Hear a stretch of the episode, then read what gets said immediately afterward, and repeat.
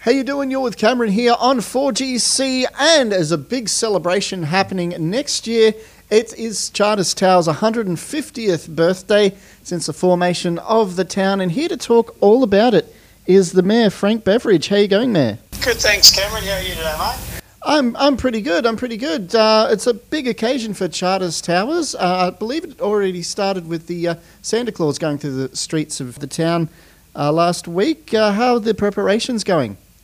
Really, really well, Cameron. We had um, the reenactment of the discovery of gold by Jupiter Mosman uh, last week at the community markets, which is kicking it off. And next year there'll be events throughout the year, all with that 150 year flavour, celebrating our uh, our our indigenous population, our mining population, the graziers, the small business owners, all of the stories that have come along in 150 years, and we've got some amazing things that have happened. So we're ready to tell some stories, Cameron.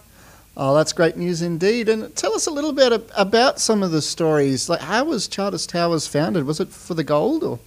Uh, it was originally founded with the gold. Uh, Ravenswood, of course, was found before Charters Towers. Then people came across the river. When Charters Towers was originally founded, it was developed very, very quickly as a gold field, and they had a few issues. People often ask me, Cameron, why is the main street not got a push bike lane in it? We really need a push bike lane. Well, when Charters Towers was founded as a gold field, it developed very, very quickly.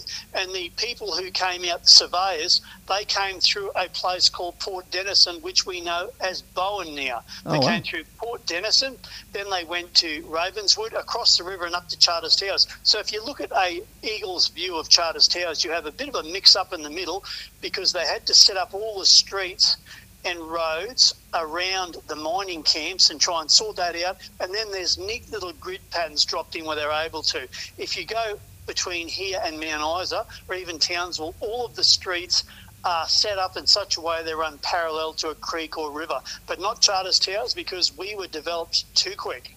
Okay, so they must have uh, literally struck gold, and everyone came pretty quickly.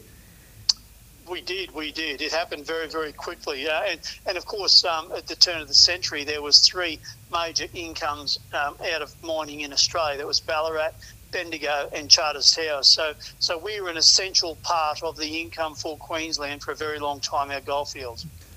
Oh, that's cool, cool. And um, is, is there any specifics on the uh, celebrations happening next year?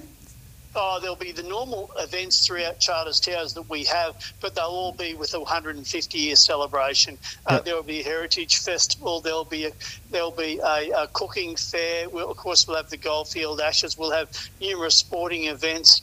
Uh, the the uh, charity ball will be on with the 150 year anniversary.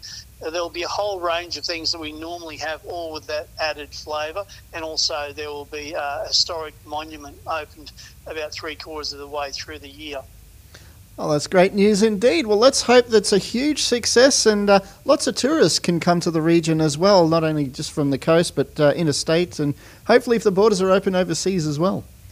Absolutely, Karen. Well, it's been a bumper tourism year in Charters Towers. It's been absolutely wonderful, and uh, and of course, Survivor will be released next year, uh, so people will be hearing about Charters Towers non-stop all around the world. So that'll be uh, that'll be uh, the uh, the cherry on top. Uh, can't wait for that cherry. Thanks so much, Frank, for your time and uh, yeah, let's hope it goes off. Fantastic. Good on you, Cameron.